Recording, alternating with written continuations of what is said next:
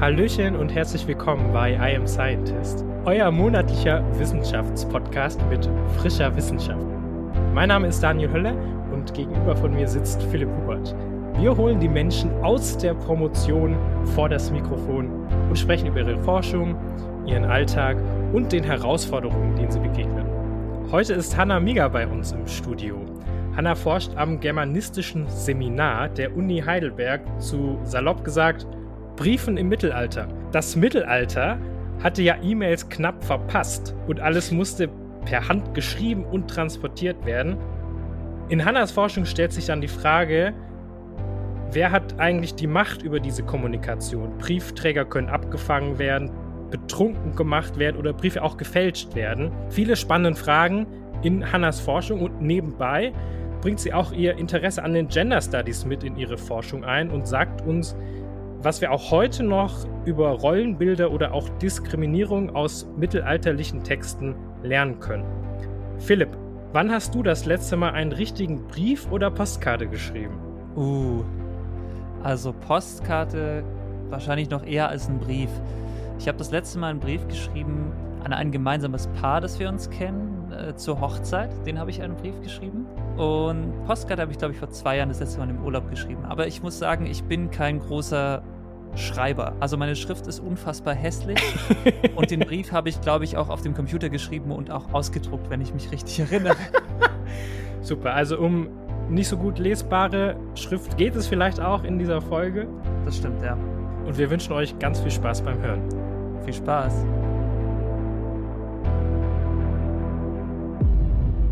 Vielen Dank, dass ihr ähm, mich angefragt habt oder ähm, freut mich, dass ihr auf mich gekommen seid. Ja, tatsächlich, ähm, das ist also mein zweiter Podcast, ähm, den ich äh, ähm, bespielen Immerhin. darf. Cool. Ähm, genau, aber äh, ich bin noch nicht so äh, quasi interviewt worden, sondern bisher haben wir, im ersten habe ich so medievistischen Content eigentlich aufbereitet mhm. für den Heidelberger Mittelaltertag zusammen mit äh, meiner Freundin und Kollegin Charlotte Kahl und wir haben versucht, den Menschen in den Corona-Zeiten in den verschiedensten Orten, wo sie eben wollten, mittelalterliche Themen zu vermitteln via Podcast und da haben wir uns ah. zum ersten Mal an dem Format versucht.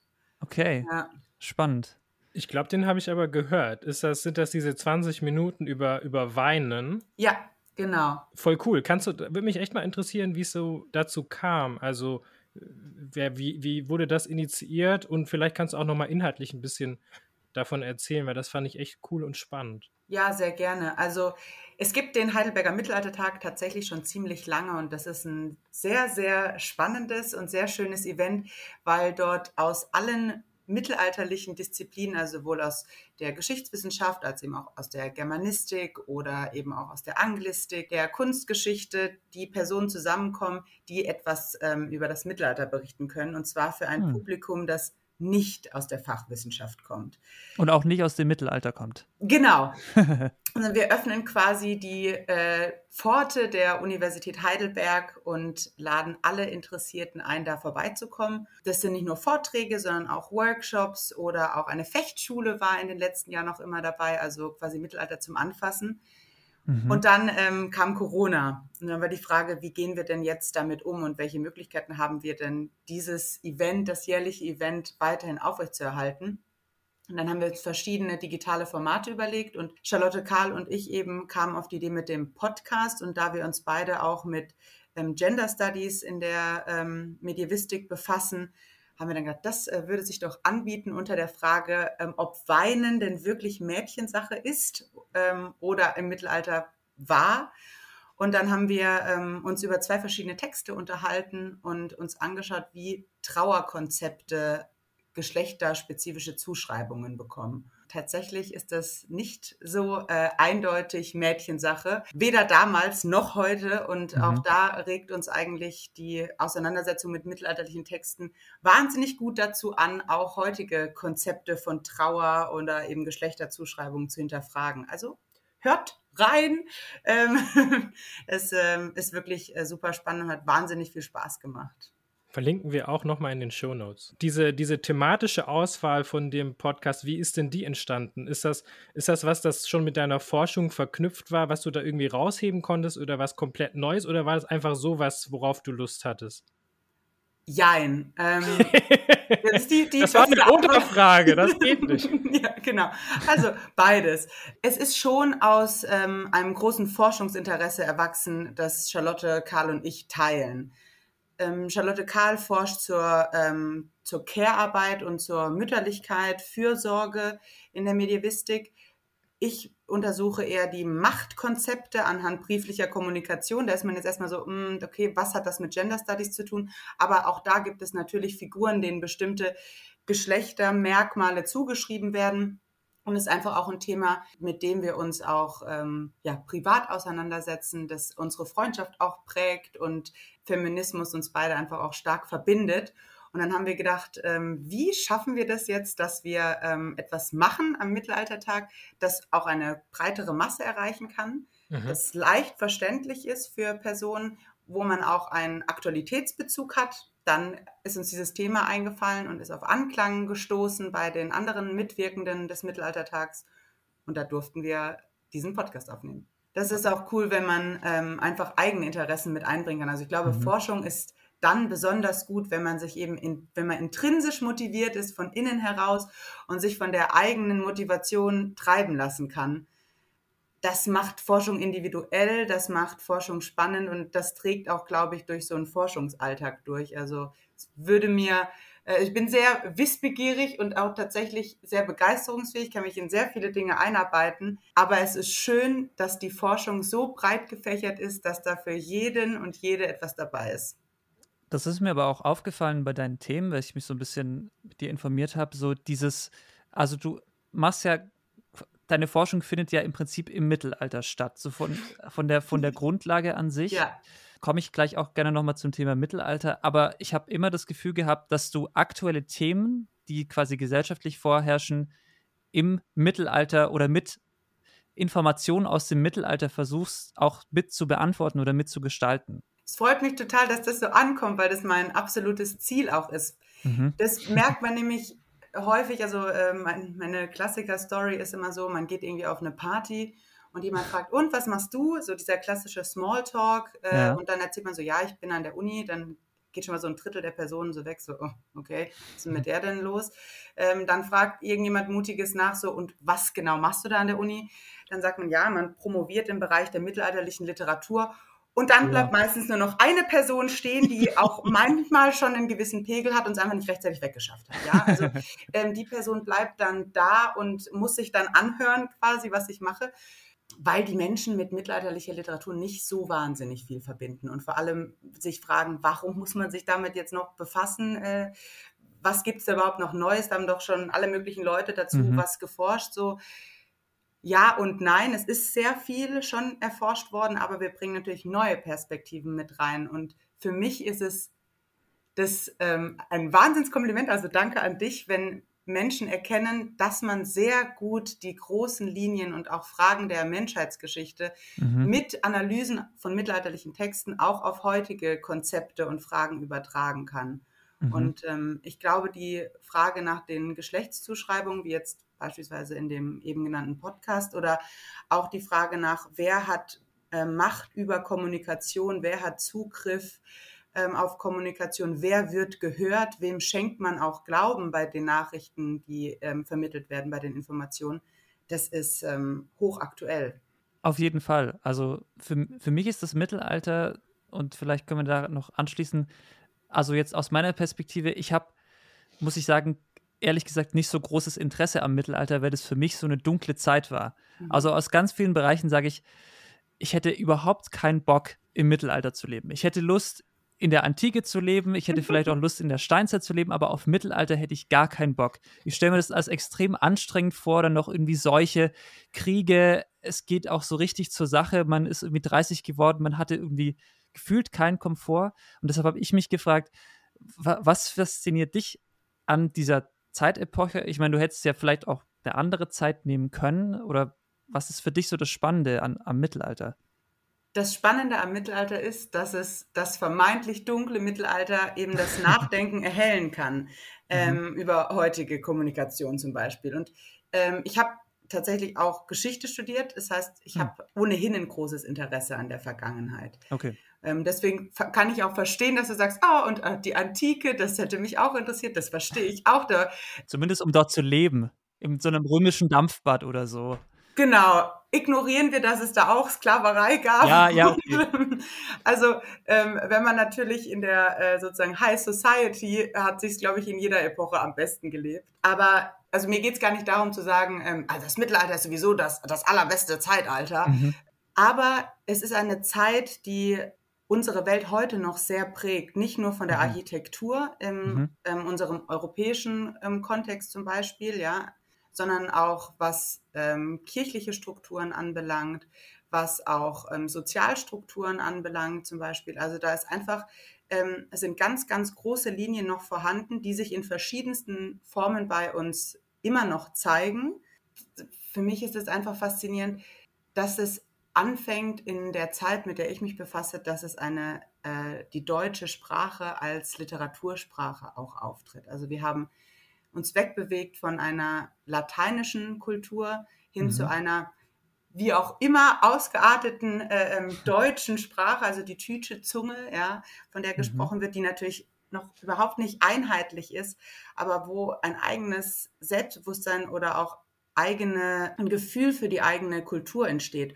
Und das in den Anfängen zu beobachten, die etwas früher liegen jetzt als die Zeit, mit der ich mich befasse. Ich befasse mich mit der Zeit ähm, des, der höfischen Klassik, also wenn das am Hofe ähm, ähm stattfindet, ist es schon ein bisschen etablierter und Literatur wird Kannst gefördert. du mal die, die Jahrhunderte dazu nennen? Hätte ich gerade auch ja, gesagt, ja, also ich befasse mich mit Texten so 11., 12., 13. Jahrhundert, ähm, okay. ganz grob gesagt. Sich anzuschauen eben, wie dort die deutsche Sprache entsteht, entwickelt, ist total faszinierend. Ich glaube, Philipp hat gerade versucht nachzudenken, was er mit dem 11., 12., 13. Jahrhundert verbindet, oder? Das war so ein nachdenklicher Blick. Nee, ich habe überlegt, ob ich den Scherz mache, ob da Angela Merkel schon Bundeskanzlerin war. ich habe ich hab Kreuzzüge gedacht. Mindestens einer muss da ja stattgefunden ja. haben. Kreuzzüge sind so ein äh, eine klassische Assoziation dann eben, dass es, dass Literatur an den Höfen auch entsteht und hier gefördert wird. Das passiert vor allem durch die äh, Unterstützung der Staufer, die hier als Mäzenen der Literatur und der Kunst, Kultur auftreten. Mhm. Ähm, wir haben also nicht nur wie äh, in den Anfängen Klöster als Schreibstätten und Gründungszentren für die schriftliche Berichterstattung und das, die Erinnerungskultur, sondern auch zunehmend eben die Höfe so ein Klassikerbeispiel ist auch immer Walter von der Vogelweide. Das sind auch äh, Minnesang, so Schlagwörter, mit denen dann irgendwie die Leute sagen, ah, irgendwo, das, das habe ich schon mal gehört oder damit kann ich irgendetwas verbinden. Ähm, genau, das ist, das, so, das ist meine Zeit. Äh. Okay, da fühlst du dich wohl. da fühle ich mich wohl, genau. Aber das heißt ja auch, damals wurde eine andere Sprache gesprochen und auch geschrieben. Das heißt, du musstest wahrscheinlich auch diese Sprache von damals lernen oder kann man das mit bisschen Übung einfach auch entziffern? Ja, das äh, kann man ähm, üben, das darf man lernen. Äh, mhm. Da ähm, kann ich jetzt auch so ein bisschen Werbung für die Universität Heidelberg machen, die, die eine Vollgermanistik darstellt. Das heißt, wir haben sowohl Linguistik, also Sprachwissenschaft, als auch Literaturwissenschaft, als auch Medievistik, was man hier alles zu gleichen Teilen studieren kann. Und die Medievistik umfasst eben auch zu Beginn des Studiums eine Einführung in das Mittelhochdeutsche. Und das ist mhm. die, das Sprachstadium, in dem diese Texte geschrieben worden sind. Wohlbemerkt, eine, ähm, wir haben mit der Form, mit der wir arbeiten, das ist eine normalisierte Form, eine standardisierte Form. Die Texte unterscheiden sich lokal doch deutlich in den Handschriften nochmal voneinander auch das spannend zu sehen, wie verschiedene Dialekte ähm, sich in den Regionen irgendwie verbreitet haben und verstanden worden sind. Das kann man dann sehr schön an den Reimen ablesen, wie das wohl ausgesprochen ähm, werden musste, damit der Reim eben rein ist. Und ah, da kann man dann bestimmte Aussprachekonventionen ähm, daran ja, zurückverfolgen. Mhm. Und dieses Sprachstadium lernt man da lernt man auch Grammatik, da lernt man Vokabeln, ganz klassisch wie im Sprachunterricht. Und dann eröffnet sich äh, eine völlig neue Welt und man darf äh, täglich Zeitreisen machen. Aber das hm. ist jetzt nicht wie eine Sprache, die du auch sprechen könntest, oder? Also du könntest jetzt keinen Satz sagen. Nee, das ist so ein bisschen, ähm, also wahrscheinlich gibt es Leute, die das können. Ich mhm. kann das nicht. Es ist eine Sprache, die wir, die wir lesen, die wir aussprechen, die wir übersetzen, bei der wir uns fragen, welche Übersetzung sich hier am besten eignet, bei der wir uns anschauen, wie haben sich Worte verändert von ihrer Bedeutung her, die eigentlich doch noch genauso klingen wie heute. Also zum Beispiel äh, das mittelhochdeutsche Wort Frauwe kann man sich wenn man sich länger damit beschäftigt, durchaus denken, dass da die Frau daraus geworden ist. Und es gibt im Mittelhochdeutschen auch das Wieb, aus dem ähm, sich dann ähm, das Wort Weib entwickelt. Allerdings sind die Bedeutungen doch etwas unterschiedlich. Wenn ich von einer Frau spreche im Mittelhochdeutschen, dann meine ich eine Herrin, eine höher gestellte mhm. ähm, Dame, mhm. wohingegen mit dem Wieb die ähm, Frau quasi ohne gesellschaftlich höheren Rang gemeint ist, um es mal grob äh, und simpel auszudrücken. Und das ist natürlich ein Bedeutungswandel. Also ähm, heute würde man, wenn man eine Frau mit Weib anspricht, das deutlich negativ konnotiert und abwertend zu verstehen. Das ja. ist in den mittelhochdeutschen Texten nicht der Fall. Also auch hier spannend zu hinterfragen, was bedeuten denn diese Wörter heute? Und ähm, Bedeutungswandel tritt immer noch ein. Ich muss mir da jetzt noch mal ein gedankliches Bild malen. So, du liest Texte, die sind handschriftlich geschrieben in einer Sprache, die du erst lernen musstest. Ja, aber glücklicherweise gab es ja schon Forscherinnen und Forscher äh, äh, vor mir, also die sich die Mühe gemacht haben, diese Handschriften in Editionen zu packen. Das heißt, die Handschriften gibt es heute übrigens wunderbar digitalisiert. Mhm. Also für alle, die sich ähm, dafür mal interessieren, die können sich das ähm, anschauen. Zum Beispiel auch auf der Seite der Universitätsbibliothek Heidelberg gibt es ganz tolle Digitalisate. Da kann man wunderbar ranzoomen und sich anschauen, wie das wirklich Buchstabe für Buchstabe mit Tinte auf Pergament geschrieben worden ist. Es ist so, das ist so faszinierend, weil man sich, weil das zum Teil wirklich aussieht. Bei uns würde man sagen, das ist geschrieben wie gedruckt. Ja? ja. Ähm, genau so sieht es aus. Also mit einer wahnsinnigen Kunstfertigkeit sind diese Handschriften entstanden. Mhm. Und ähm, ich hatte auch schon das Vergnügen, in den Handschriftenlesesaal zu gehen und diese Originalhandschriften, mit denen zu arbeiten, die anzufassen und ähm, die sie vor sich liegen zu haben. Da wird man sehr ehrfürchtig. Ähm, das ist wirklich Wahnsinn. Welche Gefühle hast du da so? Also Ehrfurcht und also wie geht's dir dann, wenn du das so anfasst und da so davor sitzt? Was, was denkst du dir dann? Also am Anfang, als ich das so die ersten Male gemacht habe, habe ich gesagt, oh Gott, bitte, bitte, bitte mach nichts kaputt. Ja. ähm, weil da, also der Wert dieser ähm, Bücher ist tatsächlich äh, für mich unermesslich. Und die haben zwar eine Versicherungssumme, eine sehr, sehr hohe, aber die, nein, also möchte ich nicht involviert sein, wenn da irgendetwas kaputt geht. Da würdest du keinen Orangensaft daneben stellen. Nein, man die darf Kaffeeflecken auch nicht. waren schon da drauf. ja, genau. nee, tatsächlich darf man auch äh, nur mit ähm, Bleistift bewaffnet in mhm. den Handschriftenlesesaal, also dass da auch keine Tintenflecken oder ähnliches draufkommen. Also da wird schon geguckt auf diese Prachtexemplare, dass die auch so gut erhalten bleiben. Mhm. Was ich inzwischen, wenn man so ein bisschen mehr an diese Werke gewohnt ist, denke, ist also eben die Ehrfurcht, dass ich das total, ähm, man fühlt sich sehr nichtig und, und, und klein, aber im positiven Sinne. Man ist sehr demütig darüber, was die Menschheit schon geschaffen hat und was so lange mhm. erhalten geblieben ist. Mhm. Und ich bin äh, dankbar, dass ich das, dass ich damit arbeiten darf. Also das ist wirklich ähm, dieses Anfassen macht es, das, das Begreifen des Mittelalters ist eine total spannende Komponente, die ich ähm, allen eigentlich auch nur mal empfehlen kann. Das sollte man wirklich mal gemacht haben.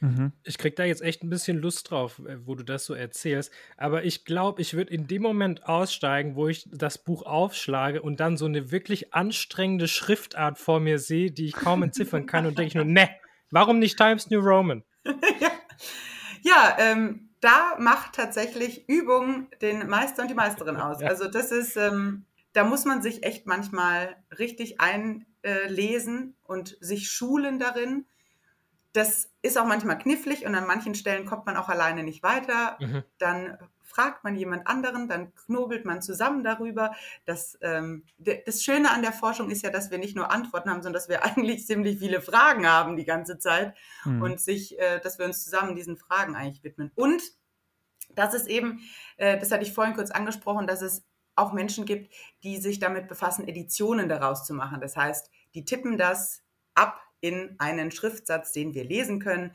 geben an, wie die Abweichungen in verschiedenen Handschriften aussehen, geben auch alternative Lesarten an und dann kann man sich das zum Beispiel ähm, in der Reklamfassung hm. für zu Hause mit Übersetzung äh, zulegen und somit ist, sind mittelalterliche Texte tatsächlich für alle zugänglich oder viele mittelalterliche Texte. Danke an das Sponsoring von Reklame an der Stelle. vielleicht muss man das rausschneiden, dass ich hier Werbung für einen Verlag Nein, die packen mache. wir alle in die Shownotes und vielleicht melden sie sich ja bei uns.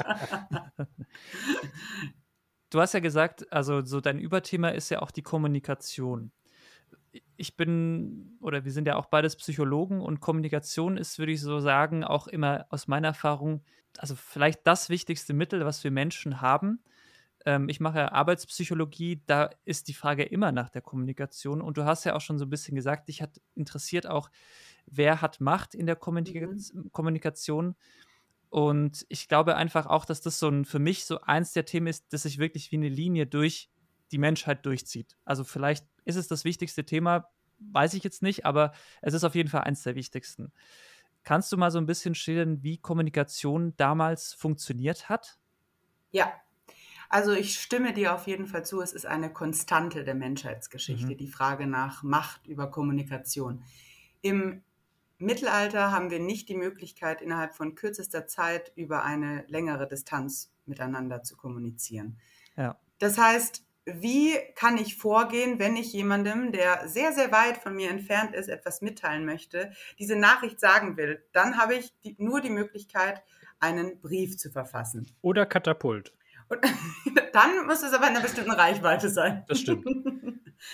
Aber mit dem Brief ist es auch nicht ganz so einfach, denn äh, die meisten Herrschenden sind des Schreibens und Lesens nicht fähig. Hm. So, das heißt, ähm, wenn wir jetzt mal ein Beispiel nehmen, eine ähm, Herrscherin diktiert ihren Brief einer schreibkundigen Person. Mhm kann aber gar nicht überprüfen, ob diese Person auch das Richtige aufschreibt, weil sie kann ja nicht lesen. Stimmt. Ähm, das heißt, man muss hier schon ziemlich darauf vertrauen, dass die schreibkundige Person das auch alles richtig aufschreibt. Mhm. Dann reist die Herrscherin ja nicht selbst per Pferd von A nach B, sondern es gibt zum Beispiel einen Boten. Diese Person ist dann längere Zeit unterwegs. Dann gibt es zum Beispiel Geschichten, da wird der Bote abgefangen, der Bote wird betrunken gemacht, Briefe können gefälscht werden. Da gibt es also eine große Range an potenzieller Misskommunikation.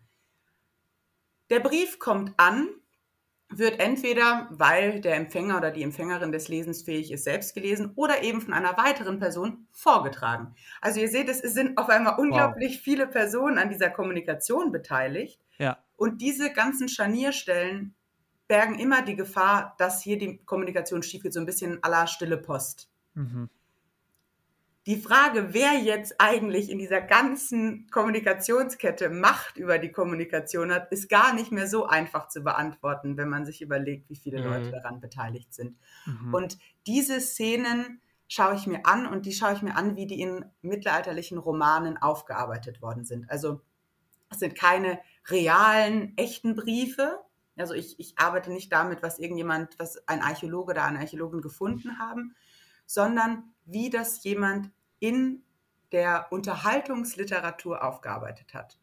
Und das ist deswegen spannend, weil wir hier sehen, was vorstellbar. Wir sehen quasi den Spielraum des Denkbaren. Was war für die Leute potenziell möglich im Rahmen dieser brieflichen Kommunikation? Mhm.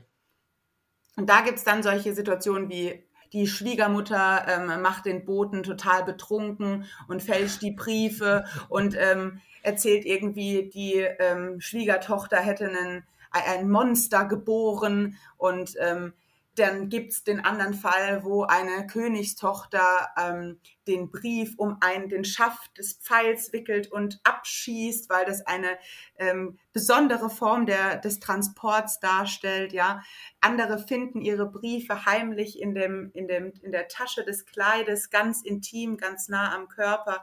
Also wie auch Kommunikation durch die Art, wie sie transportiert wird, also wie Briefe transportiert werden, auch wieder bestimmte Dinge vermitteln. Mhm. Ähm, das sind äh, die Szenen, die ich da genau unter die Lupe nehme. Aber dann sind wir jetzt auch schon so mitten in deinem Forschungsalltag. Ja. Äh, ich stelle mir das so vor, dass du die meiste Zeit wirklich liest. Ist das falsch oder richtig? Das ist richtig. also für alle, die sich jetzt fragen, so sollte ich Germanistik studieren oder sollte ich Medievistik als Schwerpunkt nehmen? Heißt Medievistik äh, nur ganz kurz Wissenschaft des Mittelalters? So ungefähr, genau. Also es kommt von Medioevum, also das mittlere Zeitalter. Das heißt die Wissenschaft Aha. über das mittlere Zeitalter, genau. Wir sind, würde ich sagen, ein Lesestudium. Hm. Und direkt danach sind wir aber ein Diskussionsstudium, weil wir über unsere Erkenntnisse, die wir beim Lesen haben, uns austauschen. Also ja, ich lese total viel und das ist auch mit meiner Hauptaufgabe. Aber ich wäre wahnsinnig unzufrieden mit meinem Beruf, wenn ich mich nicht über das Gelesene austauschen dürfte mit mhm. anderen. Mhm. Also für mich ist Forschung immer auch Diskurs mit anderen. Nicht, weil man sich einig ist, sondern weil es darum geht, dass man verschiedene Ansichten hat und ähm, ja, die mal aufeinander prallen lässt. Also du gehst morgens an die Uni, hast dann vielleicht einen Text, den du dir für den Tag vorgenommen hast, arbeitest den durch, machst deine Notizen, dann möchtest du diesen Text mit anderen Leuten diskutieren und wie geht es dann weiter? Unterschiedlich. Also ähm, wenn dieser Text in meine äh, Doktorarbeit kommt, mhm. dann kommt zuerst, bevor ich mit anderen Leuten darüber spreche, die Phase des Aufschreibens. Und das liegt daran, dass ich einfach für mich wissen muss, dass das, was auf dem Papier steht, Gedanken aus meinem Kopf sind, nicht mhm. von jemand anderem. Mhm. Das heißt, meine ersten Analysen, meine Texterkenntnisse, die versuche ich direkt danach aufs Papier zu bringen. Und dann, wenn ich die gefestigt habe und ähm, mir sicher bin, dass das aus meinem Kopf stammt, dann möchte ich die diskutieren. Und weil dann weiß ich genau, okay, was hat, wo hat mich jemand anders beeinflusst ähm, oder zum Nachdenken angeregt? Woher kam der Input äh, und was war von mir, genuin von mir? Und mhm. deswegen ist quasi dieser Teil noch dazwischen geschoben. Und ähm, dann kommt es darauf an, ob vielleicht meine eigenen Argumentationen bröckeln in der Diskussion mit anderen oder ob ich sie schärfen kann, ob jemand noch einen super Input hat, weil da schon ein Forschungswerk XY darüber schon mal was geschrieben hat und dann lese ich das. Also und dann beginnt das Ganze von vorne. Ja. Ähm, genau. Aber ich fand das sehr spannend, als du gesagt hast, da, deine Analyse, weil das ist ein Punkt, über den habe ich im Vorfeld schon einiges nachgedacht, weil sowohl Philipp als auch ich, wir arbeiten ja, wir sind in der empirischen Forschung und wir sammeln Daten so im klassischen Sinne, ja. Äh, befragen Leute oder messen Hirnaktivität. Da habe ich mich gefragt, wie sammelst du deine Daten? Also ist das wirklich, du schreibst Sachen auf, was Gedanken waren, wo du später prüfst, ist das jetzt aus meinem Kopf oder irgendwie doch von woanders durchgerutscht? Äh, oder hast du da auch wirklich konkrete Methoden, die man benennen kann, die man irgendwie auch vielleicht abarbeiten kann mit einer Checkliste? Wie muss ich mir das vorstellen? Es gibt sehr unterschiedliche Vorgehensweisen, wie Menschen in der Literaturwissenschaft tätig sind. Ich kann daher nur sagen, wie ich das mache, ohne mhm. damit, ähm, also das ist nicht die goldene Regel und das heißt nicht, dass das für alle Schreibtypen und für alle Menschen so funktioniert. Aber meine Vorgehensweise für die Doktorarbeit war und ist, dass ich den mittelhochdeutschen Text mir genommen habe und den für mich übersetzt habe, auch mhm. wenn es manchmal schon Übersetzungen gibt von diesen Werken. Aber jede Übersetzung ist auch eine Interpretation. Das ähm, liegt zum Teil daran, dass, ähm, ich mache mal ein Beispiel, ähm, wenn es im Mittelhochdeutschen heißt, die Briefsprach, also würde man sagen, der Brief sprach. Aber sehr mhm. häufig wird für eine neuhochdeutsche Übersetzung dann eine, eine, ein Satz gewählt wie im Brief stand, weil es einfach nur darum geht, dass der Inhalt des Briefes vermittelt wird. Das ist für mich aber ein ganz entscheidender Unterschied, mhm. weil in dem Moment, in dem der Text mir sagt, dass der Brief selbst spricht, also der Brief quasi zum aktiv handelnden Subjekt wird, weil der Absender oder die Absenderin eben nicht vor Ort sein kann, beeinflusst es ziemlich deutlich meine Interpretation des Ganzen. Mhm. Das mhm. heißt, ich habe die Texte für mich übersetzt und dann habe ich mir ähm, angeschaut, was passiert auf Wortebene, was passiert auf Satzebene, welch, was wird hier inszeniert. Und das war meine, so ein bisschen ähm, platt gesagt, wie man auch in der Schule bei Interpretationen vorgeht. Also was mhm. siehst du in diesem Text? Forschung ist wahnsinnig individuell. Das ist das Spannende daran. Deswegen entdecken auch immer noch Menschen an alten Texten, die vermeintlich schon total erforscht sind, neue Dinge. Nachdem ich das gemacht habe, habe ich Thesen geschärft. Danach, als meine Analysen fertig waren, Forschung gelesen, was andere Menschen bereits darüber gedacht haben, habe dann entweder gesagt, ah ja, nee, ich finde, ich sehe das anders als äh, der, der, Forschungsbeitrag XY oder, oder unterstützt jemand das, was ich da auch darin gelesen habe. Oder ich bin mit Leuten in Diskussion gegangen oder, oder, oder, oder. Und dann werden die Texte auf verschiedensten Arten und Weisen überarbeitet. Und das ist auch ein bisschen die Herausforderung, weil die eigenen Texte da nie so richtig fertig sind, weil man könnte immer noch mal mit dieser einen Person sprechen mhm. und man mhm. wollte doch noch diesen Aufsatz lesen. Das ist Fluch und Segen zugleich. Aber ähm, das ist meine Vorgehensweise beim Promovieren. Könntest du einschätzen, wie viele Texte du gelesen hast? Also zumindest jetzt für deine Promotion oder so insgesamt? Oh, das fällt mir wahnsinnig schwer. Ähm, also mittelalterliche, also Primärtexte, die ja, ich gelesen ja, habe, ja. ähm, sind vier ähm, Werke mhm. mhm. und dazu unzählige Forschungsbeiträge, die ich aber nicht mhm. zählen kann. Okay, aber das ist interessant. Also es sind quasi nur vier primäre Texte, um die sich quasi dein gesamtes äh, Schaffen in der Promotion handelt. Genau, das sind quasi vier äh, Romane, in mhm. denen unterschiedlich viele Briefszenen vorkommen und die habe ich ähm, gelesen und mich dann eben der Analyse dieser Briefszenen im Kontext des gesamten Romans gewidmet. Hast du dir diese vier Romane ausgesucht ähm, oder wurde dir quasi gesagt, es wäre gut, wenn du diese vier Romane untersuchst? Auch da wieder ja und nein. Ich bin angestellt in einem Sonderforschungsbereich. Mhm.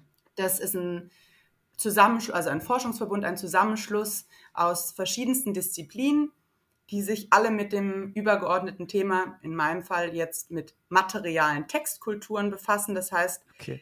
das klingt genau, da denken alle Leute genau. so, oh, und ist wieder wie auf dieser Party mit dem Smalltalk, ciao. Ja. Ähm, genau. Aber auch das ist eigentlich sehr, sehr spannend. Wir untersuchen nicht nur die Texte, sondern eben auch die Textträger, also das Material, auf dem diese Texte geschrieben worden sind. Ähm, Weil es durchaus einen Unterschied macht, ob man etwas in Stein meißelt, wie das Sprichwort so schön sagt, oder mhm. ob man mhm. etwas eben nur irgendwo hinnotiert. Und ihr werdet es sicherlich kennen, ähm, das, was man irgendwie auf einen Post-it kritzelt, ist vielleicht doch was anderes als die Karte zum Geburtstag. Da wählt man vielleicht doch eine, ein anderes Papier, vielleicht auch einen anderen Stift. Mhm. Und diese ja. Praktiken des Schreibens werden ähm, von uns untersucht, von verschiedensten ForscherInnen aus der Archäologie, Papyrologie, Geschichte, ähm, also ganz, ganz bunter, bunter Haufen. Meine Promotionsstelle, die gab es. Ähm, also da, die wurde ausgeschrieben, mhm. wurde vorher äh, entwickelt von meiner ähm, Doktormutter ähm, Sarina Tschachtli. Auf die Stelle habe ich mich beworben okay. und es dann durfte ich mir aber, und das finde ich das Schöne und dafür bin ich auch sehr dankbar, ähm, innerhalb des gesteckten Rahmens der brieflichen Kommunikation meine Schwerpunkte aussuchen. Mhm. Ich durfte mm. meine Texte auswählen und mhm. ähm, auch eben den Blickwinkel, den ich einnehmen möchte mit meiner Forschung. Also hast du es da dann dieses persönliche Interesse der Gender Studies auch reingebracht? Ja, das ähm, findet man auf jeden Fall in meinen Texten auch. Sowohl in der Doktorarbeit vereinzelt, wo sich es halt in den Briefszenen ähm, anbietet, also nicht in mhm. jeder nicht in jeder Szene wird das äh, diskutiert, aber auch, ähm, also ich habe einen, auch einen Aufsatz zum Beispiel geschrieben zum Thema der Intersektionalität, also Mehrfachdiskriminierung. Mhm. Das ist eine sozusagen eine Auskopplung eigentlich aus der Doktorarbeit, was mir bei der Doktorarbeit aufgefallen ist, aber eigentlich bisschen wegführt von der eigentlichen Interpretationslinie in der Doktorarbeit und dann habe ich darauf, daraus einen Aufsatz gemacht. Genau. Das heißt, okay. Teil der Promotion im, also ich nehme an, du schreibst eine Monographie am Ende, also ja. ein Buch. Und davon sind dann die, die Analysen mit dem Blickwinkel nicht enthalten. Wo es tangiert schon, aber okay. dann hatte ich das Gefühl, ich möchte da noch, ich habe da noch mehr dazu zu sagen als Raum in der Doktorarbeit, äh, dass, dass es dafür gibt. Mhm. Und dann, ähm, genau, habe ich ähm, das in einem Sammelband zum Thema der Intersektionalität veröffentlicht, der jetzt demnächst erscheinen soll. Ja. Wie feministisch würdest du sagen, war denn die Zeit damals? Weil auch hier wieder mein klassisches Bild, Mittelalter, no chance. So. für die, für die Frau an sich? Ja, da ist die Frage, ob du das aus einer historischen Perspektive wissen willst oder aus einer literaturwissenschaftlichen Perspektive, weil ich erforsche keine realhistorischen Fakten, Okay. ähm, sondern ich erforsche das, was die Literatur aufarbeitet. Und in der Mhm. Literatur kann ich sagen, gibt es sehr wohl starke Frauen, die in Mhm. Erscheinung treten, die bestimmte Aufgaben übernehmen. Zum Beispiel, ich hatte vorhin kurz erwähnt, ähm, die Herrscher, Herrschertochter, also die Königstochter, die mit einem Pfeil, um dessen Schaft sie den Brief wickelt, ihre Liebesbotschaft vermittelt. Ja, also die Mhm. macht sich schon sehr deutlich ihrer Funktion als Königstochter, äh, die Macht, die sie damit hat, die soziale Macht, zunutze, um an einen Bogen zu kommen, um den ähm, Bogenschützen dazu zu zwingen, diesen Brief zu, also den Pfeil zu verschicken. Der weiß nämlich nicht, dass da ein Brief dran hängt. Es gibt ähm, Frauen, die wir als ähm, Alleinherrscherinnen kennenlernen, die aber dann durch einen ähm, Mann eben diese Selbstbestimmung auch verlieren. Also es Mhm. ist, es fällt mir schwer zu sagen, ja, das ist so, weil die Frage ist, ist es heute eindeutig zu beantworten? Auch heute ist die Frage, Ja. wo, also in welchem ähm, sozialen Kontext, aber auch die Frage, wo, in welchem geografisch-lokalen Kontext Mhm, wir diese mhm. Frage uns stellen, in welcher Altersgruppe, in welcher Generation grundsätzlich. Also es kommen, spielen so viele Komponenten mit rein. Was ich sagen kann, ist, dass es nicht so eindeutig auf der Hand liegt, wie man von der Vergangenheit, äh, wie man Mhm. über die Vergangenheit glauben mag. Du hast ja auch von diesen Linien gesprochen, Mhm. dass ähm, vielleicht auch der Machtstruktur, äh, aber allgemein dieses Bild der Linie, die sich quasi von dieser Zeit bis heute durchzieht. Was sind denn so Linien, die für dich so ganz klar noch aus dieser Zeit in unser heutiges Leben mit reinspielen? Also wenn ich jetzt gerade an äh, anstehende Projekte denke, die ich auch habe, ist auch die Sache mit dem ähm, Liebe und Leid und darüber klagen und singen. Ähm, wenn man Mhm. sich anguckt, unsere heutigen Pop-Songs beispielsweise, geht es Mhm. selten um die erfüllte Liebe, wo irgendwie alle super happy sind. Das ist auch der Grund, wieso dann alle Menschen zum gleichen Lied den Hochzeitstanz machen, weil das irgendwie dieses Lied der Generation ist, bei dem Liebe mal positiv beschrieben ist, weil ähm, sonst so viel darum geht, man hat irgendwie, das hat nicht geklappt oder man ist verlassen worden und Stimmt, das ist ja. Schlimmes passiert.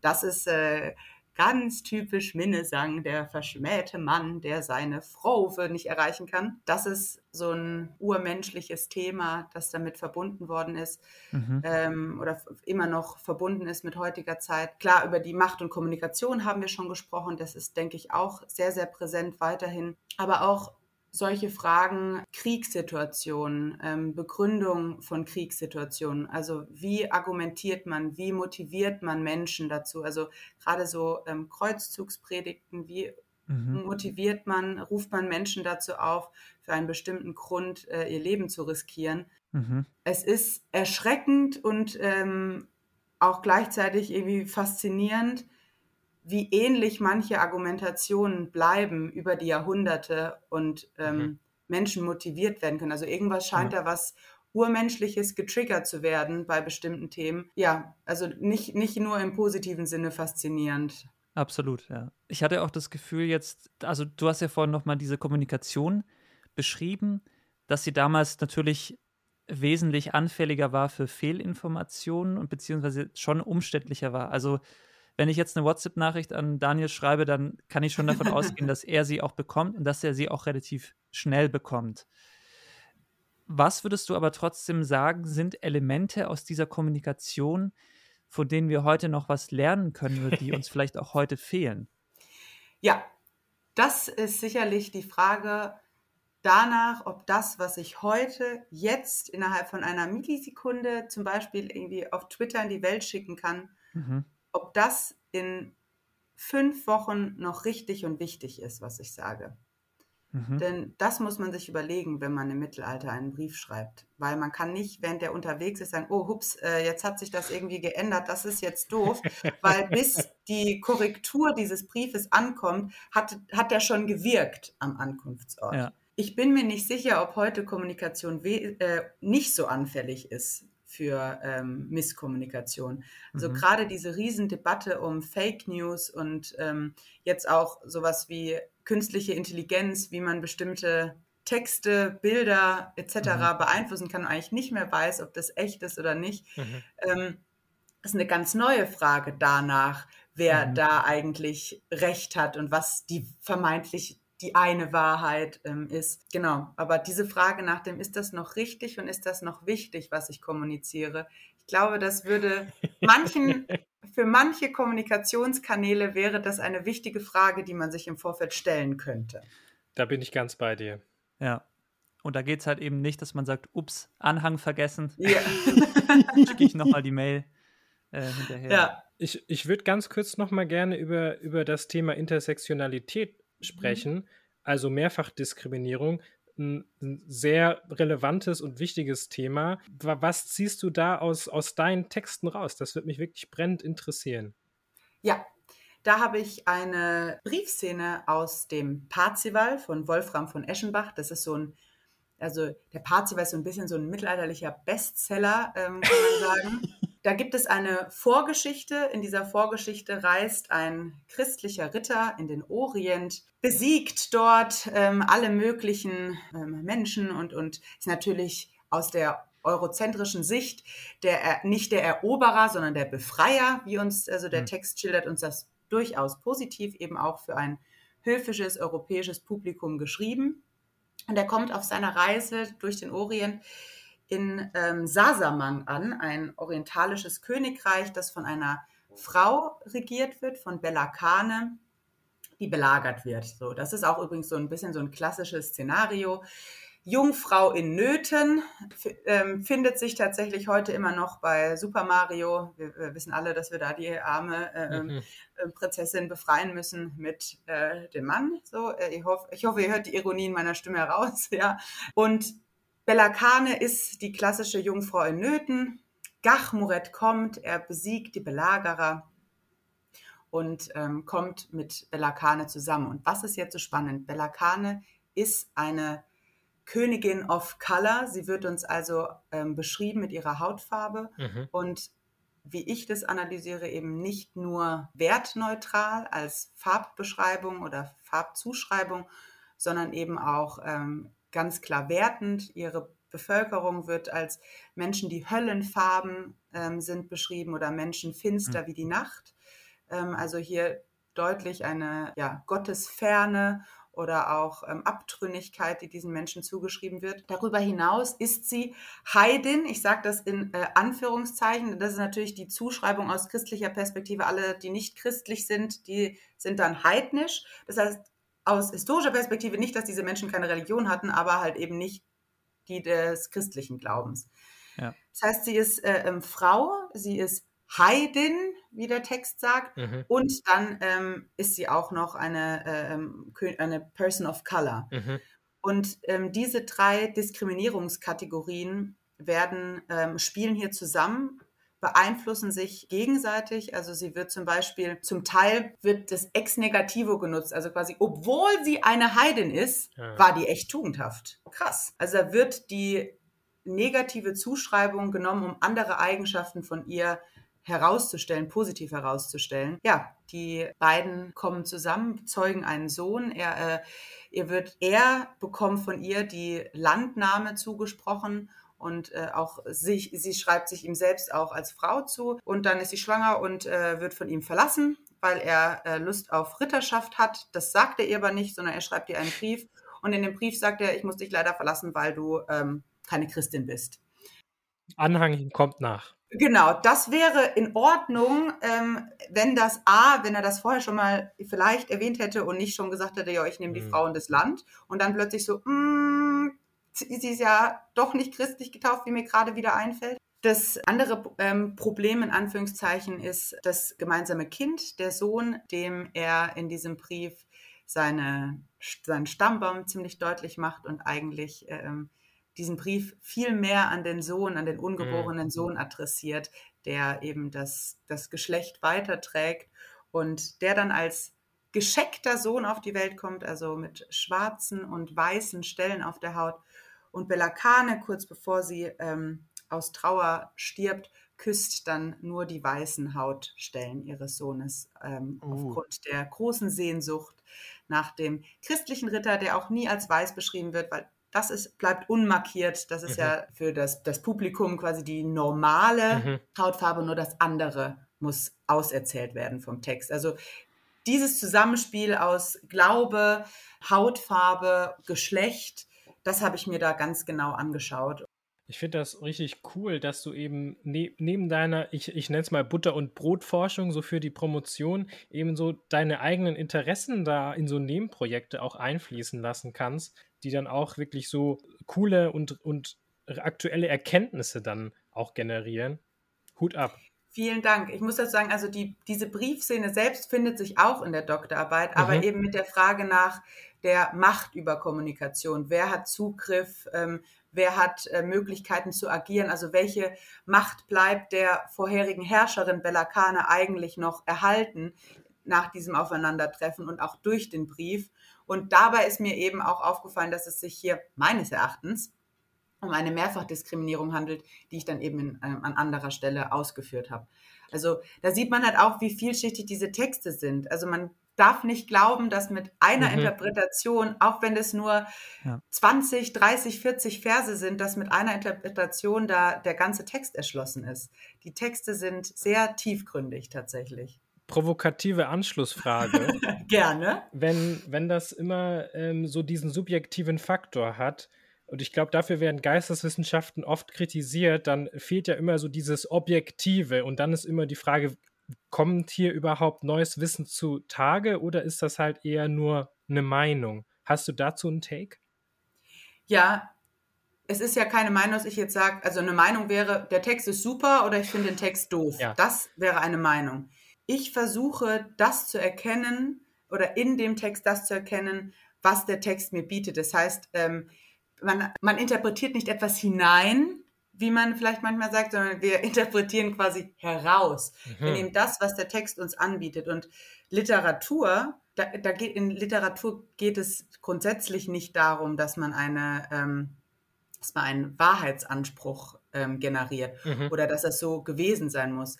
Aber es geht darum, dass es uns Zugang ermöglicht zu den Köpfen der damals Schreibenden. Das versuchen wir zu erkennen und das versuche ich zu stützen, indem ich Belege im Text dafür suche und diese angebe, um begründet diese Analysen darlegen zu können. Mhm. So, ich hoffe, das hat die Frage einigermaßen beantwortet.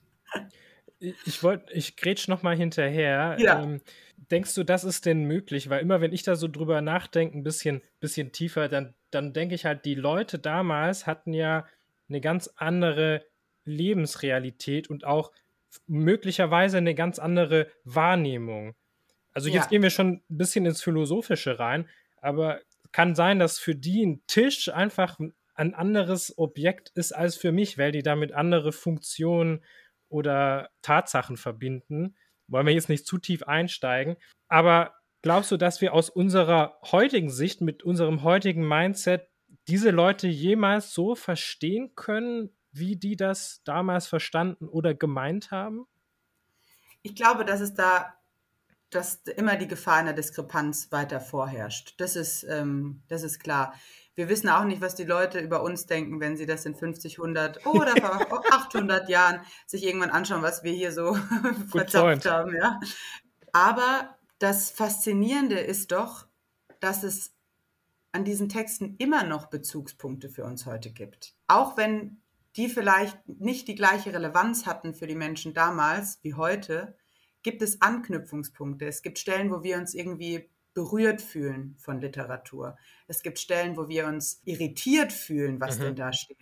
Und ich glaube, diese, diesen Stellen müssen wir auf die Spur gehen. Und ich, deswegen betone ich auch immer, ich mache keine historische Forschung. Mir geht es nicht darum, dass ich sage, so war es im Mittelalter. Und mhm. so haben die Leute das gedacht. Mhm. Sondern ich sage, ich glaube, dass das denkbar war. Das haben die Leute sich vorgestellt. Das ist der Spielraum des Denkbaren, den ich mir anschaue. Und der, der hat eine gewisse Subjektivität, die lässt sich nicht leugnen. Die hatte er damals durch die Menschen, die das äh, geschrieben haben, und er hat es heute durch uns ForscherInnen.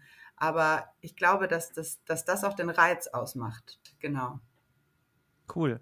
Ja, ich habe auch gesehen, es gab ähm, auch eine Konferenz zu deinem Thema in Washington. Also die war zwar online, da habe ich mich erstmal gefragt, also wie ist so der Status der deutschen Sprache im Ausland? Weil ich kann mich noch erinnern, dass meine Deutschlehrerin damals äh, im Abi-Jahrgang gemeint hat, dass sie in ihrer Germanistikstudium ähm, waren die meisten Lehrwerke tatsächlich auch auf Englisch. Hm. Und das fand ich damals irgendwie einigermaßen absurd. äh, aber vielleicht, also, wie würdest du das so einschätzen? Wie ist so der Status der deutschen Sprache oder dieser Werke im Ausland, wenn es da auch so Konf also die Möglichkeit gibt, auf Konferenzen zu gehen? Ja, also grundsätzlich ist ähm, im deutschsprachigen Raum die ähm, Medievistik auch besonders groß. Das muss man mhm. einfach sagen, ja. Aber mhm. eben nicht nur in Deutschland, sondern zum Beispiel auch in Österreich oder eben der Schweiz, wo ich jetzt ähm, auch den Forschungsaufenthalt dann ähm, während meiner Promotion absolviert habe. Der, die Konferenz, die du ansprichst, die ähm, MLA, ist tatsächlich übergreifend grundsätzlich eigentlich für moderne Sprachen mhm. und hat aber auch immer ein Panel für ähm, mittelalterliche Literatur. Das heißt, das ist ein kleiner Teil einer sehr großen internationalen Konferenz. Okay. Und ähm, aber auch in anderen, also zum Beispiel auch in, in Kanada gibt es ähm, Universitäten, die einen medievistischen Lehrstuhl anbieten, wo man eben auch über deutsche Literatur sprechen kann. Es ist ein bisschen verteilt, ähm, aber es gibt diese Zentren und die Möglichkeit, dass man eben auch über deutsche mittelalterliche Texte mit Menschen irgendwo anders auf der Welt sprechen kann, ist äh, eine große Bereicherung dafür. Ja, das stelle ich mir super spannend vor und auch erstmal gar nicht so naheliegend. Dass nee. man, also sonst die Gäste und Gästinnen, die wir bis jetzt hatten, waren immer so, ja, ich war vielleicht nochmal hier, internationaler Forschungsaufenthalt und diese ja. Konferenz, da würde man jetzt bei deutschen Texten vielleicht denken, hm, ich rede mal halt mit den anderen Deutschen, aber ähm, es ist total spannend, dass mhm. auch so dieser interkulturelle Austausch über den deutschen Text auch gibt. Ja, total. Und es gibt einfach auch verbindende Elemente. Also es gibt auch ähm, Reiseberichte aus mittelalterlicher Zeit, wenn dann ähm, davon ah. berichtet wird, wer ähm, Südamerika bereist. Und das ist natürlich dann spannend irgendwie zu sehen, wie das aus einer deutschen Perspektive erforscht wird oder wie das aus südamerikanischer Perspektive erforscht wird. Außerdem muss man dazu sagen, wir arbeiten ja, also wir haben ja auch ähm, andere Sprachen an unseren Universitäten hier. Mhm. Da befassen wir uns ja auch mit Texten aus anderen Kulturkreisen und aus ja. anderen Zeiten. Deswegen, ähm, ja, ist es schön zu wissen, dass es auch auf der anderen Seite der Erde Menschen gibt, die sich die Fragen stellen. und es macht sehr viel Spaß, war aber auch, muss ich sagen, eine Herausforderung, weil, also die Konferenz auf Englisch und ich mhm. glaube, dass ich ähm, eigentlich sehr gut Englisch spreche, aber dann plötzlich über mittelhochdeutsche Texte einem ja, englischsprachigen Publikum meine Analysen ähm, zu vermitteln. War irgendwie so Meter, Meter, Meter ja. in der Vorbereitung. War aber eine tolle Herausforderung und hat mir sehr viel Freude gemacht. Also, also war ich froh, dass ich das nutzen konnte, diese Gelegenheit.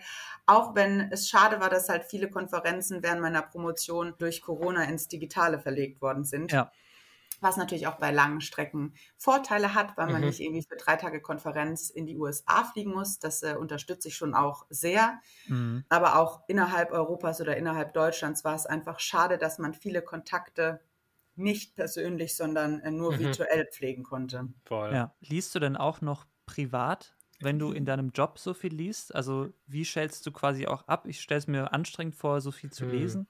Ähm, ja, ich lese auch noch privat, aber unterschiedlich viel, also phasenweise. Mhm. Am meisten privat lese ich tatsächlich in unserem Sommerurlaub, weil ja, ja mein Mann und ich sehr lange ähm, mit dem Rucksack quer durch die Welt reisen in den Sommerferien. Also mein Mann ist Lehrer. Mhm. Und mhm. Äh, dann sind die Sommerferien, sind mhm. Urlaubszeit und äh, das ist meine Zeit für die Privatlektüre. Also ohne Stift in der Hand und mhm. ohne Hintergedanken mich einfach unterhalten lassen von der Literatur. Das gelingt mir in meinem Arbeitsalltag nicht mehr so gut, muss ich leider sagen. Also mhm. da bin ich einfach, wenn ich mhm. ähm, den ganzen Tag viel Forschung gelesen habe, mhm. dann bin ich erschöpft vom Lesen. Dann lese ich abends kein, keine Privatlektüre mehr. Oder ich arbeite daran, dass ich das wieder häufiger mache, weil es mir eigentlich sehr gut tut. Aber ja. man erwischt sich dann doch dabei, dass man einfach im Alltag sagt, okay, ich bin jetzt platt, jetzt machen wir was anderes und äh, legen die Bücher mal beiseite. Ähm, genau. Aber im Urlaub dann sehr gerne und sehr viel auch. Aber hast du dann, wenn du mit dem Rucksack unterwegs bist, hast du dein E-Book? Ja. Okay. Das wäre nämlich eigentlich auch noch eine schöne Frage für unser kleines Spiel, das wir nachher machen. Over, Under, genau richtig. wie du zu E-Books stehst, aber das hast du damit ja auch äh, schon beantwortet. Ja, also es ist für alle BackpackerInnen ist es äh, wirklich eine super Erleichterung, weil sonst müsste ich gegebenenfalls auf T-Shirts und Unterhosen verzichten und das ist bei längeren Reisen äh, etwas schwierig. Deswegen, ja. ähm, genau, greife ich da aufs E-Book zurück. Hast du gerade eine Frage gestrichen, Daniel? Ich habe das tatsächlich für das Spiel gehabt. Ah. ah. ich nicht. Ich dachte nur gerade, ach, das wäre eine nette Frage. Aber jetzt frage ich es direkt. Sorry. Schon okay. Hanna, ich habe so ein bisschen das Gefühl, dass so in meiner Bubble und auch in in wie ich Wissenschaftskommunikation wahrnehme, so die Geisteswissenschaften oft unterrepräsentiert sind. Stimmst du da überein und hast du, wenn, wenn du übereinstimmst, einen Grund dafür? Ich glaube, wir können mehr machen in der Wissenschaftskommunikation. Ich will sozusagen nicht ähm, bashen, was bisher war, sondern möchte eher motivieren dazu, dass die Geisteswissenschaften mehr in die Wissenschaftskommunikation gehen. Ich glaube, ein Problem ist, dass wir nicht mit so Hard Facts äh, um mhm. uns werfen können, wie andere ähm, Wissenschaftsbereiche das tun können. Ich glaube aber, dass wir Menschen einladen können, darüber äh, mit uns zu sprechen und mit uns zu diskutieren und dass das unsere ganz, ganz große Stärke ist. Denn in Zeiten, in denen irgendwie Menschen damit argumentieren, was die vermeintlich deutsche Kultur ist, würde ich wahnsinnig gerne mit den Leuten darüber diskutieren diskutieren, was sie denn unter Kultur verstehen, was sie denn unter den ähm, mhm. Landeszuweisungen verstehen. Ähm, das sind Themen, die ähm, gibt es auch eine Konstante, die sich hier ähm, quasi von mittelalterlichen Texten und auch schon früher ähm, durch die Menschheitsgeschichte zieht. Das ist auch eine Sache, die mir in Corona-Zeiten aufgefallen ist. Ich glaube, dass sich viele Menschen in der Bevölkerung Antworten von der Wissenschaft erhoffen, klare mhm. Antworten, mhm. Handlungsanweisungen. Ich glaube, das kann die Wissenschaft nicht immer und das ist auch nicht unbedingt Aufgabe der Wissenschaft, aber es ist, äh, wir, wir stellen Fragen, wir suchen Antworten, wir suchen Antworten gemeinsam und diese Antworten generieren neue Fragen und das ist auch wenn mich das total inspiriert und fasziniert, verstehe ich, dass das für andere Menschen schwierig sein kann, weil man denkt so, ja und ja und jetzt, jetzt haben wir nichts in der Hand. Mhm. Ähm, deswegen, ich möchte gerne mehr Menschen dazu einladen, ins Gespräch zu kommen mit Menschen aus der Wissenschaft und auch die Menschen aus der Wissenschaft mal aus dem Elfenbeinturm so hervorzulocken und sie auch dazu zu zwingen, benenn doch mal die Sachen, die du machst, sage die Dinge, mit denen du dich beschäftigst und versuch das Leuten auch zu vermitteln, die davon gar keine Ahnung haben. Ähm, also quasi, wie du sagst, man hat immer so die eigene Bubble und es ist gar nicht so leicht, mit Menschen aus anderen Bubbles quasi ins Gespräch zu kommen mhm. ähm, und das den Leuten klar zu machen. Und ich glaube, dass das äh, eine sehr spannende, nicht ganz so leichte, aber sehr gewinnbringende Herausforderung für uns alle sein kann. Wir sind auf jeden Fall sehr froh, dass du als Geisteswissenschaftlerin bei uns zu Gast bist. Ich bin ja über Real Scientists, ähm, ist äh, ein Account auf Twitter und auch eine, ein, ein Blog, aufmerksam geworden. Da hast du ja selber schon ein bisschen Wissenschaftskommunikation betrieben für eine Woche lang. Mich würde mal interessieren, wie bist du da überhaupt zu gekommen? Ja, das ähm, war für mich auch sehr überraschend tatsächlich. ähm, wir hatten an der Universität Heidelberg äh, Mighty Nguyen Kim zu Gast. Ähm, mm. Also ähm, sie war eingeladen in Heidelberg, hat da neben Vorlesungen auch äh, Workshops gemacht und unter anderem eben Workshops für ähm, DoktorandInnen und hm. da wurde man reingelost, glaube ich. Also man hat sich darauf oh, beworben. Oh, okay. Also das, ja. ihr könnt euch auch vorstellen, ja, wie ja, ähm, hoch da die Anzahl an Bewerbungen war dafür. Das Glück war da auf meiner Seite und ich durfte an dem Workshop zum Elevator Pitch ähm, teilnehmen wir sind da ins Gespräch gekommen über unsere ähm, Forschung, die ganze Gruppe, wahnsinnig spannend, interdisziplinär. Also ich habe Sachen erfahren an dem Tag, mit denen ich mich vorher noch nie in meinem Leben beschäftigt und das, fand das total cool. Ich rede total gerne mit Leuten, die andere Sachen machen als ich, weil ich immer mhm. so, weil mich begeistert, wenn Menschen begeistert sind. Ähm, und am Ende des Tages habe ich, äh, habe ich dann ähm, Mai angesprochen, welche Möglichkeiten das denn gibt, Wissenschaftskommunikation zu betreiben. Mhm. Weil ich, also ich, ja, ich hatte da den Podcast gemacht und irgendwie versucht, an verschiedenen Events äh, teilzunehmen, ähm, die eben auch von unserem Sonderforschungsbereich ähm, organisiert worden sind, dass man auch mit der Allgemeinbevölkerung in Kontakt kommt und so. Aber ich hatte irgendwie das Gefühl, mir fehlt da der Anschluss. Und ähm, sie hatte mich dann ähm, an ihren ähm, Mitarbeiter weitergeleitet, der eben auch Mitinhaber dieser äh, Real Scientists äh, des Blogs und des Twitter-Accounts ist. Und er hat gedacht, so, ja, den, den schreibe ich jetzt einfach mal an. Du hast ja mhm. nichts zu verlieren. Und ich hätte eigentlich nicht gedacht, dass da, ähm, dass da so schnell eine Rückmeldung kommt. Und dann, ähm, ja, kam eine Antwort. Wir kamen super schnell ins ähm, Gespräch ähm, beim Schreiben und da war eine, ähm, ergab sich eine Lücke im, im Januar, da ist jemand, glaube ich, mm. krankheitsbedingt ausgefallen und dann war die Frage so, hättest du nicht Lust, ganz spontan, also äh, nicht, gibt leider nicht viel Vorbereitungszeit, aber hättest du nicht Lust? Und ich war so, oh mein Gott, das ist, ja, das schreit nach mir. Ich, ich liebe Herausforderungen, das ist super. Und so bin ich da reingerutscht und ich hatte vorher eigentlich auch mit Twitter als soziale Medium nicht sonderlich viel Erfahrung. Ähm, mhm. Das heißt, ich habe mich dann erstmal damit befasst, welche Möglichkeiten es da überhaupt gibt und wie viel Zeichen hat man eigentlich genau pro Tweet. Mhm. Genau, bin dann da ähm, eigentlich so ein bisschen reingestolpert und hat, äh, ja, hab, hab aber viel Freude daran gehabt und tolle Kontakte, ja, unter anderem auch euch, ja, ähm, dann darüber kennengelernt. Also es ähm, ist eine tolle Möglichkeit, mhm. mich kennenzulernen und niederschwellig, aber trotzdem ähm, begeisternd äh, über die eigene Forschung zu sprechen oder zu schreiben vielmehr. Ich würde noch, äh, wir hatten es schon öfters im Podcast, das Format Science Slam nahelegen. Ja. Vielleicht hast du dazu mal Lust. Ich glaube, auch aus deinem Thema könnte man da ähm, was Cooles draus machen. Aus jedem Thema, aber ich glaube auch bei dir mit Briefen und Macht, da, da kommen doch direkt Ideen. Und Liebe ja. und ja. Mittelalter. Ja. Also da, da, hängen die Leute ja schon gebannt an deinen Lippen, bevor du anfängst. Ja. Ja, äh, dein Wort in Gottes Ohr. Ich hoffe das, ja. Also klingt, ja, klingt mega cool. Also würde ich, steht auf jeden Fall auf meiner äh, To-Do-Liste für die Zukunft. Ähm, Sehr gut.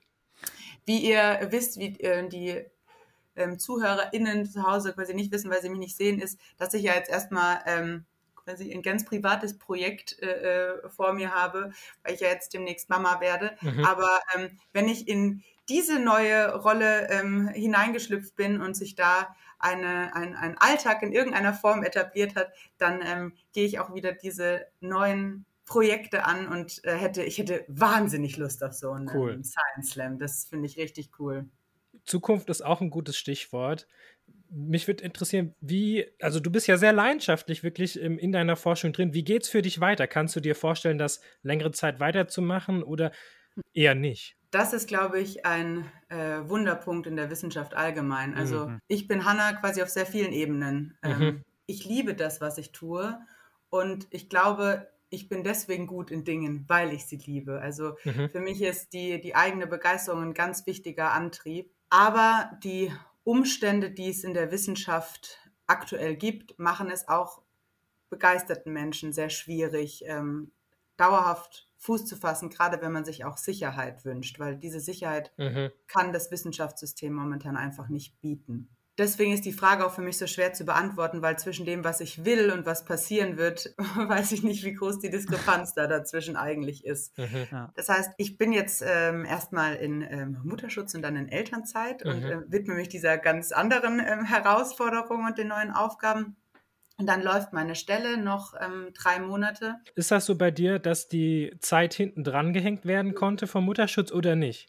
Doch, Gott sei mhm. Dank. Ja, also Gott das ist Dank. wirklich, ähm, ich muss auch sagen, promovieren in einem Sonderforschungsbereich auf einer Stelle ist die wirklich, äh, wie soll ich sagen, die äh, im, im jetzt Elternjargon, die gepemperte Variante ähm, des Promovierens, weil wirklich äh, zum einen werden wir bezahlt, wir haben sehr viel Unterstützung auch bekommen für Forschungsreisen, für Ausstattung etc. Also da haben es andere Promovierende wirklich, wirklich wesentlich härter. Mhm. Also ähm, da möchte ich mich wirklich nicht beschweren, sondern bin sehr dankbar und froh für diese Stelle. Gleichzeitig hört diese Stelle aber einfach auf irgendwann. Ja. Diese Stelle ist vorbei und dann ist, äh, wird der Geldhahn zugedreht und äh, dann ist die Frage, wie geht das weiter? Ich hatte bisher das äh, große Glück, dass sich neue Türen geöffnet haben, kurz bevor sich einer Tür schloss. Mhm. Ich würde mir wünschen, dass ich in der Wissenschaft bleiben kann. Mhm. Aber ich weiß auch, dass, oder ich vertraue darauf, dass meine Begeisterungsfähigkeit mich auch woanders hintragen kann. Das heißt, ich versuche mir von dieser Zukunftsangst, mich jetzt nicht überrollen zu lassen, die doch manchmal ziemlich stark ist. Ich glaube, das geht ganz, ganz vielen Menschen in der Wissenschaft einfach so. Gerade wenn man das gerne macht, weil man sich halt auch denkt, so, ich will weiterhin was machen, was mich, ähm, was ich gerne tue. Und ja, also es ist eine Mischung aus, aus Angst und ähm, dem Vertrauen darauf, dass man bestimmte Kompetenzen hat, die einen weiterbringen werden. Aber ja das ähm, ist ein großes Fragezeichen. Also ich hoffe, ich kann euch da in einem Jahr oder so mehr dazu sagen, wo es mich hingetragen hat. Das würde uns sehr freuen. Also so, wenn wir dann mal ein Jahr alt sind, wird es sicher auch ein Thema sein, dass die Personen, die wir interviewt haben, ähm, dass wir schauen, wo es die hingetragen hat, weil das natürlich, glaube ich, ganz, ganz spannend ist. Ja, voll. Ähm, und ich glaube, das kann man auch über jeden unserer Gäste sagen bis jetzt. Ich glaube, diese Begeisterungsfähigkeit und dieses allgemeine Tool zu sagen, ich beschäftige mich mit dem Thema und ich gebe mich da voll rein, ist eine Grundvoraussetzung, die, glaube ich, auch in jedem anderen Beruf geschätzt wird und bei dem Fachkräfte- und äh, demografischen Wandel, den wir haben, wirst du auf jeden Fall nie Probleme haben, irgendwo eine Stelle zu finden. Die Frage ist eben nur, ob es jetzt genau in diesem Bereich sein wird, glaube ich. Ähm, und generell glaube ich, dass gut ausgebildete Menschen großartig Probleme haben werden, in der nächsten Zeit einen Job zu finden. Nur, ich gebe dir vollkommen recht, es ist irgendwie so ein bisschen komisch, wenn man denkt, ich mache doch das eigentlich gerade total gerne, was ich mache. Wieso muss ich damit aufhören? Ja. Mhm. Ja, ich wünsche mir auch, dass es äh, so kommt für uns alle, die in der ähm, Ich bin Hanna-Situation sind. Äh, das sind wahnsinnig viele. Ja, wünsche ich mir sehr. Aber wenn ich das richtig verstanden habe in der Recherche, ähm, hast du ein Lehramtsstudium absolviert. Ja. Das heißt, theoretisch könntest du dann auch immer noch in die Schule gehen. Das ist richtig. Genau. Ich habe ähm, Germanistik, Italienisch und Geschichte auf Lehramt studiert, ähm, habe aber das Referendariat nicht gemacht, sondern mhm. stattdessen die ähm, Promotionsstelle angetreten. Das heißt, ich könnte mich auch noch aufs Ref bewerben und danach ins äh, Lehramt gehen. Mhm. Das ist auch, ähm, also ich wollte auch immer Lehrerin werden eigentlich. Also es war schon immer mein absoluter Traumberuf. Ähm, und dann fing es in der ähm, im Studium irgendwann an, dass ich wurde Hilfskraft und hatte parallel aber einen Lehrauftrag an der Schule ähm, für einen äh, für Förderunterricht Deutsch, habe ich an einem Gymnasium hier in der Gegend gemacht. Und sagen wir so, sobald ich auf der Hilfskraftstelle war, irgendeine Tätigkeit gemacht habe, war ich so, oh mein Gott, ich muss in die Forschung. Dann äh, bin ich irgendwie drei Stunden später äh, zu der Schule gefahren und habe da ähm, mit den ähm, Kindern über ähm, Deutsch und die Herausforderungen der deutschen Sprache und Übungen und tralala. Und da dachte ich mir so, nein, ich muss Lehrerin werden. Und so ging es, so ging es tatsächlich äh, jahrelang, dass ich eigentlich so dachte, so, ich möchte beides erfüllt mich. Und das Schöne ist am ähm, jetzigen Arbeiten in der Wissenschaft, dass ich auch Lehre machen darf. Mhm. Ähm, das heißt, mhm. dieses mit anderen Menschen darüber sprechen und zwar auch eigenes, eigene Begeisterung weitergeben an neue Generationen, das bleibt mir jetzt momentan ja sehr erhalten und ist immer noch wahnsinnig präsent. Ja, also ähm, vielleicht wird es die Wissenschaft, vielleicht äh, wird es die Schule, vielleicht wird es diese ominöse freie Wirtschaft, von der immer alle sprechen und irgendwie ähm, niemand so richtig weiß, was damit gemeint ist. Und mir geht es zumindest so. Ähm, ich weiß es nicht. Ich äh, bin selbst gespannt, was die Zukunft bringt. Das ist aber auch schön, dass du sagst, und dann haben vielleicht deine Studierenden, die du betreust, auch den großen Vorteil, dass du Lust hast auf Lehre, weil das ist wirklich etwas, was man an der Uni auch nicht zu oft trifft. Man, ja. Also zumindest aus meiner Erfahrung. Wie bist du denn angestellt, Hanna? Hast du ähm, eine Teilzeitstelle? Ist das Vollzeit? Vollzeit wäre schön. Ja. Ja, nein, das ist keine Vollzeitstelle. Nein, also ich bin 65 Prozent ah, ja, angestellt. Okay. Ja. Und auch das werden äh, andere aus der Wissenschaft kennen. Ich sage immer, ich werde zu 65 Prozent bezahlt. bezahlt. Hm. Ähm, aber ich arbeite trotzdem mehr als Vollzeit. Ja. Ähm, genau. Auch das äh, ein diskutabler Punkt im Wissenschaftssystem. Absolut. mal äh, wenigstens anzureißen. wir haben es vorher schon angeteasert, Philipp. Ich glaube, wir packen jetzt noch unser Spiel aus. Yes. Sehr gern. Ähm, wir machen immer so ein kleines Spiel am Ende, um nochmal so ein paar Sachen, die wir vielleicht nochmal interessant finden, von dir zu erfahren, aber manchmal auch ziemlich random, einfach nochmal einzubringen.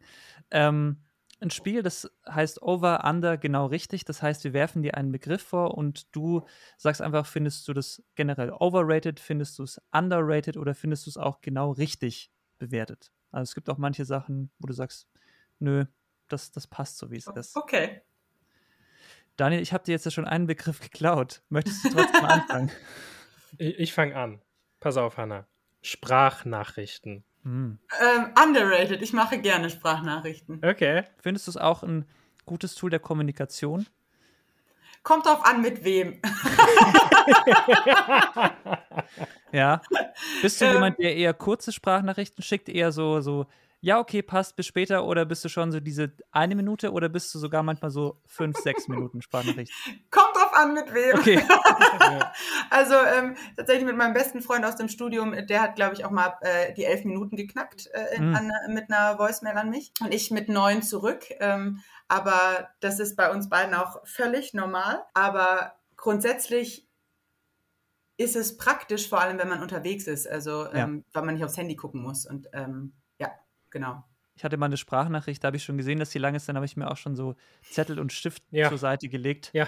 Ich wusste, okay, jetzt muss ich mitschreiben, um das irgendwie so äh, mitzubekommen. Die Person hat am Ende auch gesagt, oh, das waren jetzt 15 Minuten naja, ich hoffe, du konntest dir alles merken.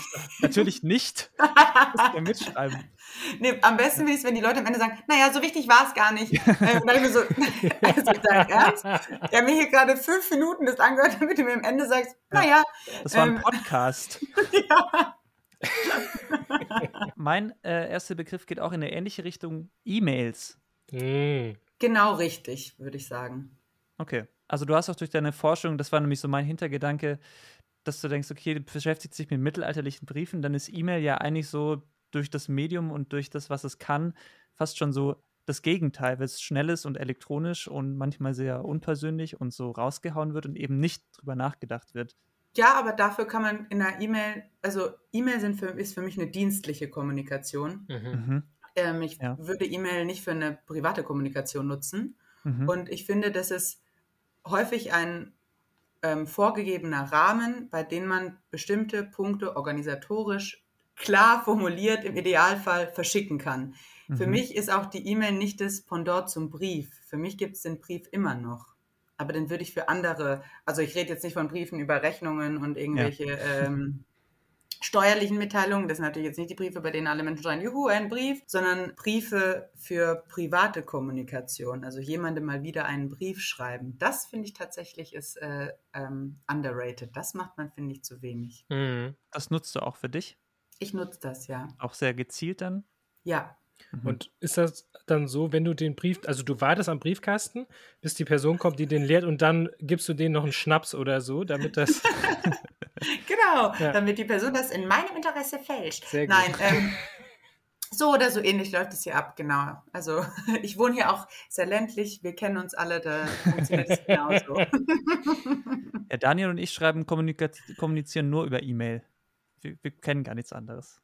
Auch private Kommunikation? Nein, oder? Nicht. Ja, genau. oder? Also das äh, Wäre spannend zu sehen, ob es ähm, Leute gibt. Also falls hier jemand zuhört, der privat über E-Mail kommuniziert, ich hatte das, würde ich gerne wissen. Also ich hatte mal einen Freund, ähm, leider keinen Kontakt mehr. JJ, wenn du das hörst, melde dich bitte mal bei mir, weil deine Nummer ist, glaube ich, nicht mehr aktuell.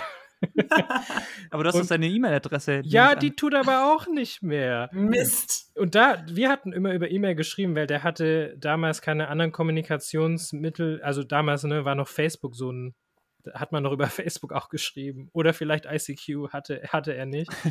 ähm, da da gab es noch Kommunikation über E-Mail. Naja, war schön. Daniel, dein nächster Begriff. Äh, ich, äh, ich mache jetzt meinen letzten Begriff ja schon. ja, wir wissen, du bist Mittelalter-Fan, aber jetzt pass auf, was hältst du denn vom Zeitalter der Aufklärung? Overrated dahingehend, dass es in der, in der Schule, finde ich, sehr viel Raum einnimmt mhm. und äh, anderen ähm, Epochen so ein bisschen sozusagen den Platz wegnimmt. Gleichzeitig, glaube ich, ist jede Epoche dahingehend ähm, underrated, dass man sie nur mit so den klassischen Schlagwörtern verbindet und mhm. häufig alles andere ausblendet. Was, wir meinen immer rückblickend so, also die Aufklärung, die war das und das und das Mittelalter, das war so und so mhm. und ähm, die Antike war ähm, dafür ganz anders in der Hinsicht. Also ähm, jetzt zum Beispiel jetzt am Mittelalter gesehen, also da reden wir von einem Zeitraum von 1000 Jahren. Also die 1000 Jahre waren ziemlich sicher nicht gleich. Also ähm, Nein, das glaube ich ist das Problem beim Epo Epochendenken, das wir gleichzeitig auch brauchen, um ähm, irgendwie die Welt zu systematisieren und zu kategorisieren, aber eben auch Gefahr laufen, dass wir die Sachen vereinfachen und mhm. Dinge ausblenden, die gleichzeitig passiert sind.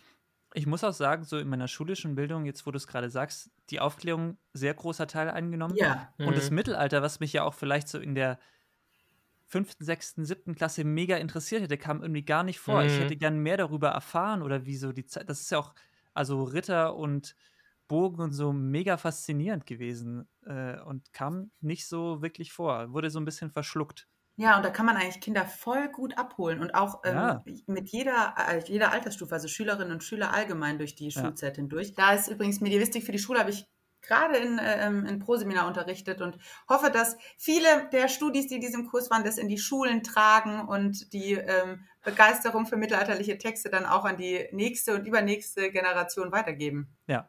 Hoffen wir auch. Mein letzter Begriff, du hast es vorhin auch schon mal kurz erwähnt, du hast ja auch ähm, in deiner Ausbildung als Lehrerin Italienisch studiert mhm. und du hattest einen Forschungsaufenthalt in Bologna, wenn ich das ja. richtig sehe. Mhm. Was sagst du zur Stadt Bologna? Die ist total underrated. Fahrt alle nach Bologna, ja. Also wirklich, ähm, Bologna ist eine der lebenswertesten äh, Städte, die ich kenne. Ähm, mhm. man kann dort hervorragend essen, ja. Also ja. sie äh, hat nicht umsonst den Beinamen La Grassa für äh, die Fette. La Rossa und noch irgendwas. Genau, ähm, La Dotta, die Gelehrte, weil ähm, die älteste Universität auf italienischem Boden ähm, mhm. in Bologna steht. Dann ist es La Rossa ähm, für die Rote, weil wir ähm, die Farbe Rot eben durch die Architektur in der Stadt ähm, sehr präsent wahrnehmen können und La Grassa, die Fette, weil es einfach ähm, wahnsinnig gutes Essen gibt ja. in Bologna. Also, ähm, und wenn ihr auf einem Roadtrip seid und ihr müsst da einfach nur zum Essen hingehen, dann tut es. Mhm. Ähm, die Menschen sind wahnsinnig nett. Essen hat sehr viel mit Geselligkeit und äh, Gemeinschaftssinn in ganz Italien zu tun. Aber ähm, es ist nicht die, nur die kleine äh, hässliche Schwester von Florenz, wie mancher äh, oder manche ähm, ab schätzig sagen werden. Eine wunderschöne Stadt mit tollen Menschen und einem richtig tollen ähm, Studileben. Mhm. also, ich wirklich allen nur wärmstens empfehlen. Ja, ich war auch letztes Jahr in Bologna und war danach in Florenz und ich muss sagen, Bologna hat mir auch besser gefallen. Ich fand die mm. Stadt auch wahnsinnig ähm, schön und auch so ein bisschen gemütlicher, unaufgeregter mhm. und äh, dachte so ein bisschen, muss ich dich auch noch danach fragen, aber ich konnte mir die Antwort fast schon denken. Ja, also es gibt tatsächlich so ein Sprichwort über Bologna, das heißt, in Bologna hat man alles in 30 Minuten gesehen. Entweder man bleibt 30 Minuten oder man bleibt ein Leben lang. Und äh, für mich ist auf jeden Fall lebenslang in meinem Herzen. Ja. Sehr schön. Danke an dieser Stelle an Bologna für das Sponsoring. Yes! Wie immer bin ich erstaunt, dass wir am Ende von so einer Folge meine, dass meine lange Liste abgehakt ist, ähm, auf der sogar noch Sachen dazugekommen sind, während wir gesprochen haben. Also vielen Dank, Hanna, dass du dir die Zeit genommen hast. Auch ähm, wo es jetzt für dich bald schon auf die Mutterschaft zugeht, dass wir dich noch erwischen konnten. Ich glaube, wir haben beide so ein bisschen gehofft, dass wenn es noch näher an deinem Geburtstermin gewesen wäre, dass das Kind vielleicht im Podcast kommt, dann hätten wir nämlich eine richtig aufregende Geschichte. Aber, ähm, aber ich glaube, für dich wäre das nicht so cool wie für uns. ja, das kann ich euch leider nicht sagen, weil das ist die äh, größte Blackbox meines Lebens, die mir bevorsteht, weil ja. ich überhaupt gar nicht weiß, äh, wie es mir geht oder äh, wer dieser Mensch ist, der da aus mir rauskommt. Also von daher mal gucken, was da so passiert. Einfach direkt vor ein Buch setzen. Ja, auf jeden Fall. Also direkt mit mittelalterliche Texte, Früherziehung, äh, ganz klar, ja. Man kann das ja Kindern ganz gut vorlesen am Anfang, weil die checken sowieso nicht, was man ihnen vorliest, um einzuschlafen. Ja, dann ist das Kind die einzige Person, die das dann auch sprechen kann. Das ist natürlich ja, super. Bilingual, Deutsch, Mittelhochdeutsch. Ja, ist super. Fantastisch. Ja. Nee, aber vielen Dank, äh, dass, dass du bei uns warst und so ausführlich berichtet hast. Ähm, sehr schön und meiner Seite aus alles Gute weiterhin. Vielen, vielen Dank, dass ihr mich angefragt habt und dass ihr euch jetzt so lange angehört habt, was denn äh, diese Medievistin da so zu erzählen hat. Vielen, vielen Dank. Ja, sehr gerne. Vielen Dank an Hanna, dass sie uns einen Einblick in ihre Forschung und ihre Interessen und, und Leidenschaft gegeben hat. Wir freuen uns über eine Bewertung auf eurer Podcast-Plattform oder persönliches Feedback über Twitter oder E-Mail wenn ihr selbst mal in unserem Podcast zu Gast sein wollt oder eine Person kennt, die bei uns zu Gast sein möchte oder sollte, dann kontaktiert uns gerne auch. Zum Schluss danken wir noch Lisa Schmors, die sich um unser Twitter kümmert und uns auch sonst tatkräftig unter die Arme greift. Bis zum nächsten Mal. Bis zum nächsten Mal. Tschüss.